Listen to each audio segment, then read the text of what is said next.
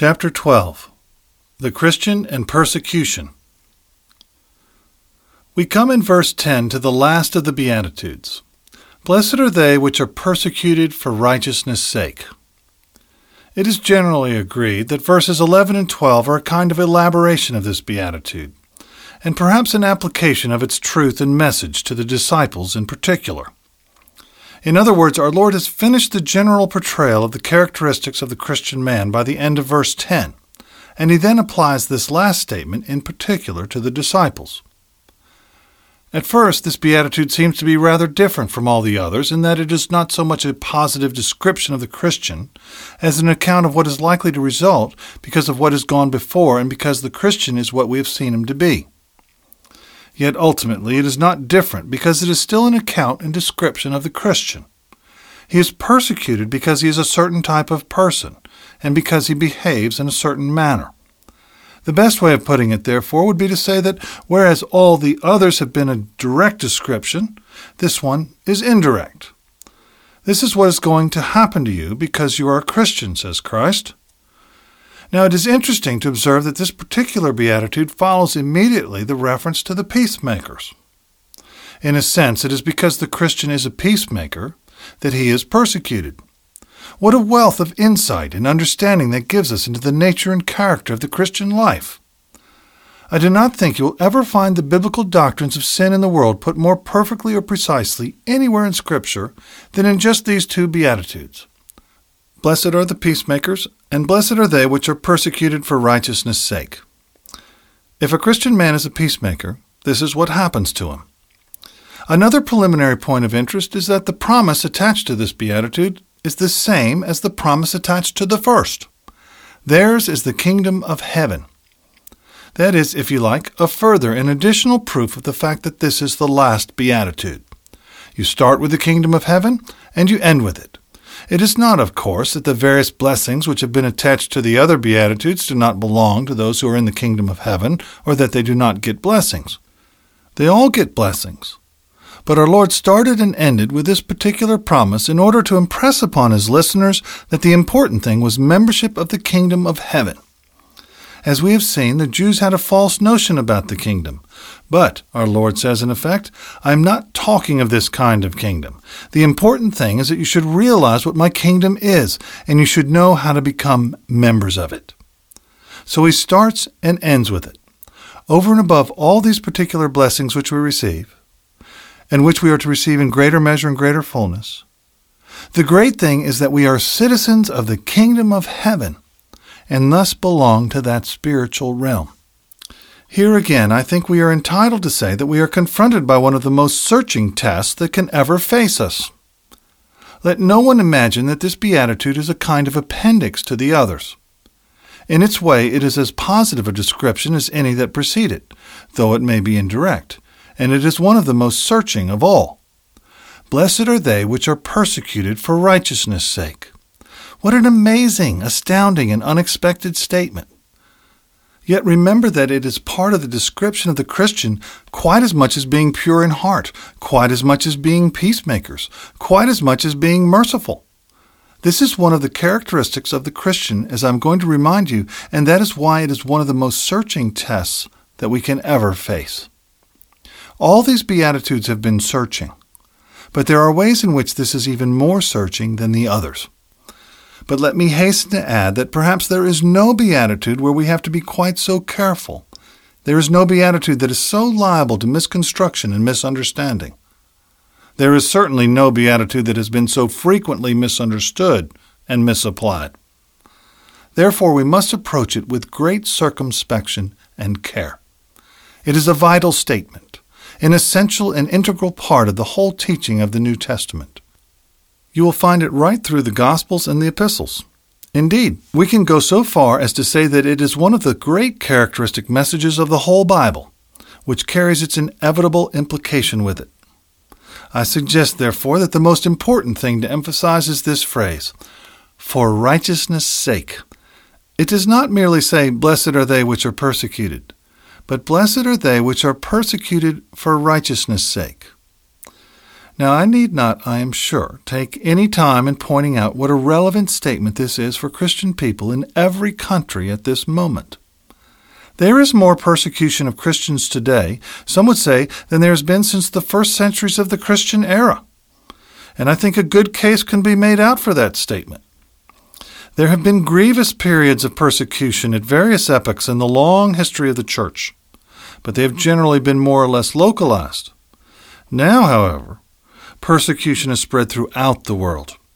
There are Christian people who are being actively and bitterly persecuted in many countries at this very moment, and there may well be a strong case for saying that this may be the most important verse in your life and mine. There are so many indications that the church may indeed be facing that fiery trial of which the Apostle Peter writes and speaks. He was thinking primarily, of course, of one that was coming in his own day. But it may well be that we in this country, in apparent safety and ease, may know and experience something of the fiery trial and furnace of affliction and of persecution. Let us be clear then that we understand this verse and know exactly what it does say. To that end, let us start with a few negatives. It does not say, Blessed are those who are persecuted because they are objectionable. It does not say, Blessed are those who are having a hard time in their Christian life because they are being difficult. It does not say, Blessed are those who are being persecuted as Christians because they are seriously lacking in wisdom and are really foolish and unwise in what they regard as being their testimony. It is not that. There is no need for one to elaborate this, but so often one has known Christian people who are suffering mild persecution entirely because of their own folly because of something either in themselves or in what they are doing. But the promise does not apply to such people. It is for righteousness' sake. Let us be very clear about that. We can bring endless suffering upon ourselves. We can create difficulties for ourselves which are quite unnecessary because we have some rather foolish notion of witnessing and testifying, or because in a spirit of self righteousness we really do call it down on our own heads. We are often so foolish in these matters. We are slow to realize the difference between prejudice and principle. And we are so slow to understand the difference between being offensive in a natural sense because of our particular makeup and temperament, and causing offense because we are righteous. So let me put another negative. We are not told, Blessed are the persecuted because they are fanatical. Neither does it say, Blessed are the persecuted because they are overzealous. Fanaticism can lead to persecution, but fanaticism is never commended in the New Testament. There are so many temptations that tend to come to us in the spiritual and Christian life. Some people, even in worship, seem to think that they must say their Amen in a particular way, or must say it often. Thinking that this is a sign of spirituality, they make themselves a nuisance at times to others, and so get into trouble about that. That is not commended in Scripture, it is a false notion of worship. The spirit of fanaticism has also very often led people into grievous difficulties. I once remember a poor man who not only brought suffering upon himself, but also upon his wife on account of his zeal. He was overzealous, and he was not facing some of the injunctions given by our Lord himself because he was so anxious to be testifying. Now let us be careful that we do not bring unnecessary suffering upon ourselves. We are to be wise as serpents and harmless as doves. God forbid that any of us should suffer because we fail to remember that. In other words, we are told, Blessed are they who are persecuted because they are doing something wrong, or because they themselves are wrong in some respect. You remember how Peter put it in his wisdom Let none of you suffer as a murderer, or as a thief, or as an evildoer. Let us notice also what he put into the same category as murderers, evildoers, thieves, and so on.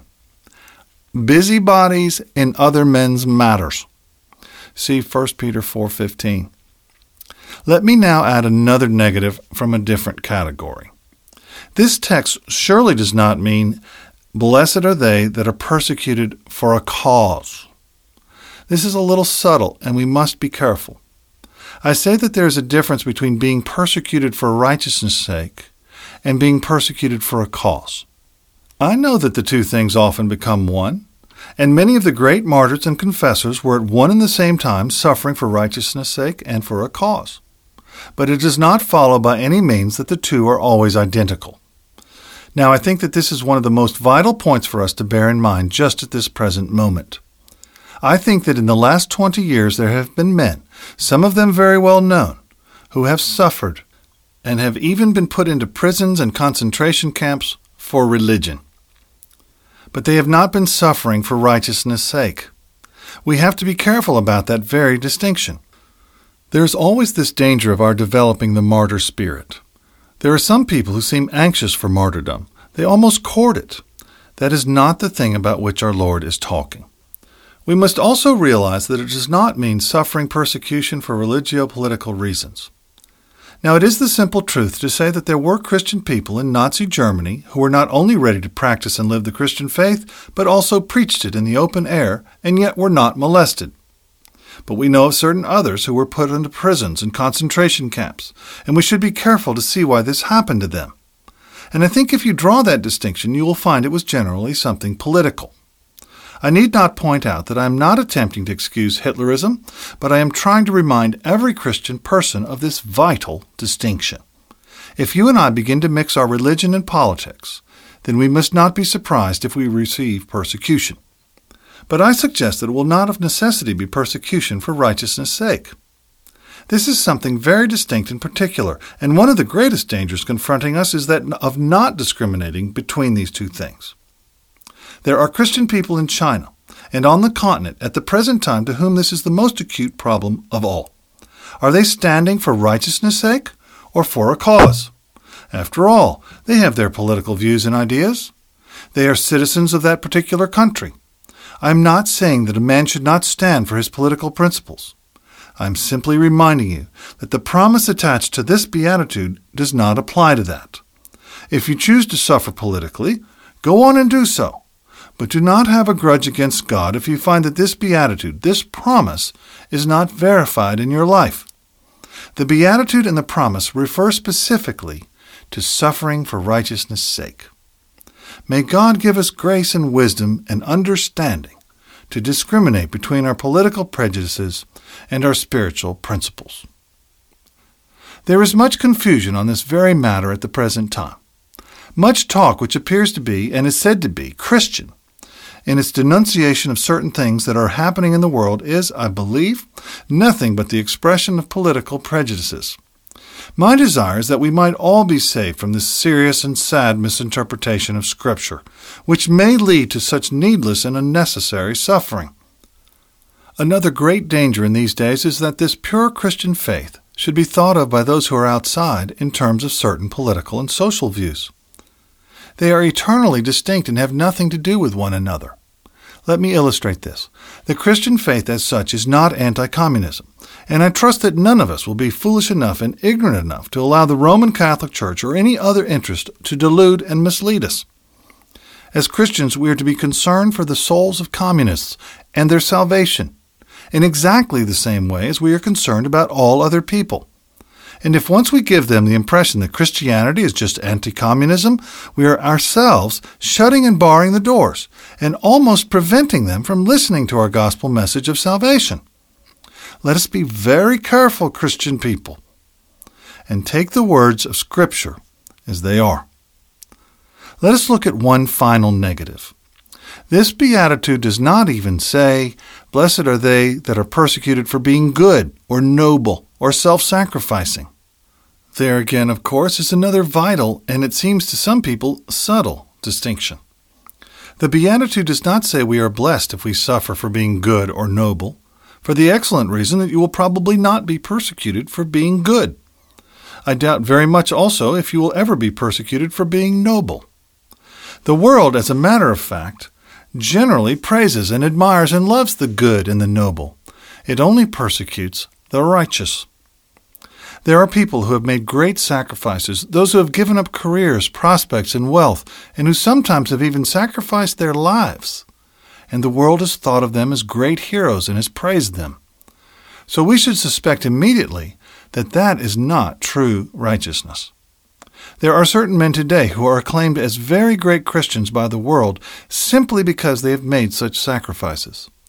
That, I suggest, should raise at once a query in our minds as to whether they are really practicing the Christian faith, or whether it is not just something else.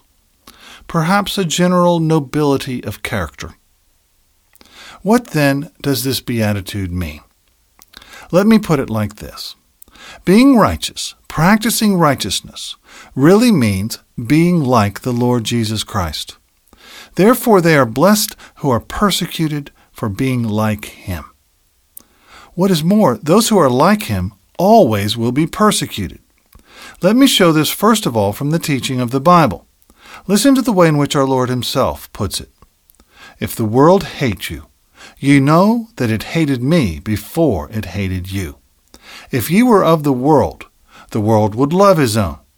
But because ye are not of the world, but I have chosen you out of the world, therefore the world hateth you. Remember the word that I said unto you, The servant is not greater than his Lord. If they have persecuted me, they will also persecute you. John 15, 18 to 20. Now there is no qualification. It is a categorical statement. Listen to his servant Paul putting it in this way. Yea, says Paul, writing to Timothy, who did not understand this teaching and was therefore unhappy because he was being persecuted. Yea, and all that will live godly in Christ Jesus shall suffer persecution. 2 Timothy 3:12. It is again a categorical statement. That is why I said at the beginning that I sometimes think this is the most searching of all the Beatitudes. Are you suffering persecution? That is the teaching. Let us look at its outworking right through the Bible. For instance, Abel was persecuted by his brother Cain. Moses received grievous persecution.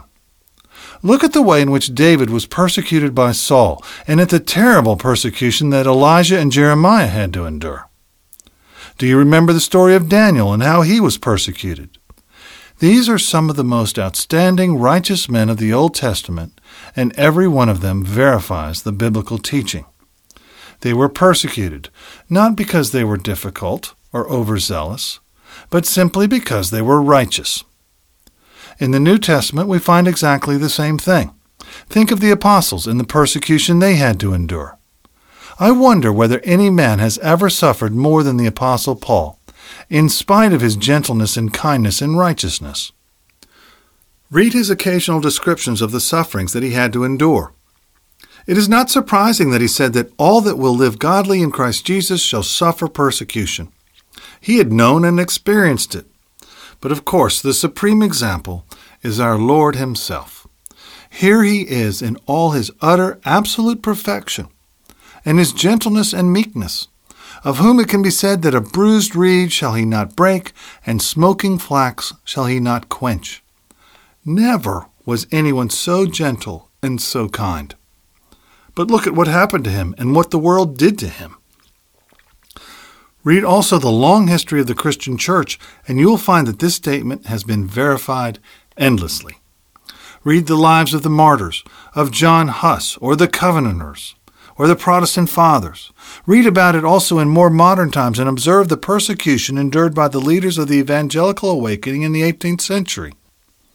Not many men have known what it is to suffer as did Hudson Taylor, who lived into our century. He knew what it was to undergo at times grievous persecution. It is just a verification of the statement of this beatitude. By whom are the righteous persecuted? You will find as you go through the Scriptures and as you study the history of the Church that the persecution is not confined to the world. Some of the most grievous persecution has been suffered by the righteous at the hands of the Church herself and at the hands of religious people. It has often come from nominal Christians. Take our Lord himself. Who were his chief persecutors? The Pharisees and scribes and the doctors of the law. The first Christians, too, were persecuted most bitterly of all by the Jews. Then read the history of the church and watch it in the Roman Catholic persecution of some of those men in the Middle Ages who had seen the pure truth and were trying to live it out quietly how they were persecuted by nominal religious people. That was also the story of the Puritan Fathers. This is the teaching of the Bible, and it has been substantiated by the history of the church that the persecution may come not from the outside, but from within. There are ideas of Christianity far removed from the New Testament which are held by many and which cause them to persecute those who are trying in sincerity and truth to follow the Lord Jesus Christ along the narrow way. You may well find it in your own personal experience. I have often been told by converts that they get much more opposition from supposedly Christian people than they do from the man of the world outside, who is often glad to see them changed and wants to know something about it. Formal Christianity is often the greatest enemy of the pure faith. But let me ask another question. Why are the righteous thus persecuted? And especially, why is it that the righteous are persecuted rather than the good and noble? The answer, I think, is quite simple. The good and noble are very rarely persecuted because we all have the feeling that they are just like ourselves at our best. We think, I am capable of that myself if I only put my mind to it. And we admire them because it is a way of paying a compliment to ourselves. But the righteous are persecuted because they are different. That was why the Pharisees and the scribes hated our Lord. It was not because he was good, it was because he was different. There was something about him that condemned them. They felt all their righteousness was being made to look very tawdry, that was what they disliked. The righteous may not say anything. They do not condemn us in words, but just because they are what they are, they do in fact condemn us. They make us feel unhappy, and we shrivel into nothing. So we hate them for it and try to find fault with them. You know, people say, I believe in being a Christian, but that is much too much. That is going too far. That was the explanation of Daniel's persecution. He suffered all he did because he was righteous. He did not make a show of it. He did it quietly in his own way. But they said, This man condemns us by what he is doing. We shall have to catch him. That is always the trouble, and that was the explanation in the case of our Lord himself. The Pharisees and others hated him just because of his utter, absolute holiness and righteousness and truth. And that is why you find gentle, loving, lovable people like Hudson Taylor, to whom I've already referred, suffering terrible and bitter persecution, sometimes at the hands of ostensible Christians. Obviously, then, we can draw certain conclusions from all this. For one thing, it tells us a great deal about our ideas concerning the person of the Lord Jesus Christ. If our conception of him is such that he can be admired and applauded by the non Christian, we have a wrong view of him. The effect of Jesus Christ upon his contemporaries was that many threw stones at him. They hated him. And finally, choosing a murderer instead of him, they put him to death. This is the effect Jesus Christ always has upon the world. But you see, there are other ideas about him. There are worldly people who tell us they admire Jesus Christ, but that is because they have never seen him. If they saw him, they would hate him as his contemporaries did. He does not change. Man does not change. So let us be careful that our ideas about Christ are such that the natural man cannot easily admire or applaud. That leads to the second conclusion. This beatitude tests our ideas as to what the Christian is. The Christian is like his Lord, and this is what our Lord said about him. Woe unto you when all men shall speak well of you, for so did their fathers to the false prophets. Luke 6:26. And yet, is not our idea of what we call the perfect Christian nearly always that he is a nice, popular man who never offends anybody and is so easy to get on with? But if this beatitude is true, that is not the real Christian because the real Christian is a man who is not praised by everybody. They did not praise our Lord, and they will never praise the man who is like him. Woe unto you when all men shall speak well of you. That is what they did to the false prophets. They did not do that to Christ himself. So I draw my next deduction. It concerns the natural, unregenerate man, and it is this. The natural mind, as Paul says, is enmity against God. Though he talks about God, he really hates God. And when the Son of God came on earth, he hated and crucified him. And that is the attitude of the world towards him now. This leads to the last deduction, which is that the new birth is an absolute necessity before anybody can become a Christian. To be Christian ultimately is to be like Christ, and one can never be like Christ without being entirely changed. We must get rid of the old nature that hates Christ and hates righteousness. We need a new nature that will love these things and love Him and thus become like Him. If you try to imitate Christ, the world will praise you. If you become Christ like, it will hate you. Finally, let us ask ourselves this question Do we know what it is to be persecuted for righteousness' sake? To become like Him, we have to become light. Light always exposes darkness, and the darkness therefore always hates the light. We are not to be offensive. We are not to be foolish. We are not to be unwise. We are not even to parade the Christian faith. We are not to do anything that calls for persecution. But by just being like Christ, persecution becomes inevitable. But that is the glorious thing. Rejoice in this, says Peter and James, and our Lord himself says, Blessed are ye, happy are ye, if you are like that. Because if ever you find yourself persecuted for Christ and for righteousness' sake, you have, in a sense, got the final proof of the fact that you are a Christian, that you are a citizen of the kingdom of heaven. Unto you, says Paul to the Philippians, unto you it is given in the behalf of Christ, not only to believe on him, but also to suffer for his sake. Philippians 1:29.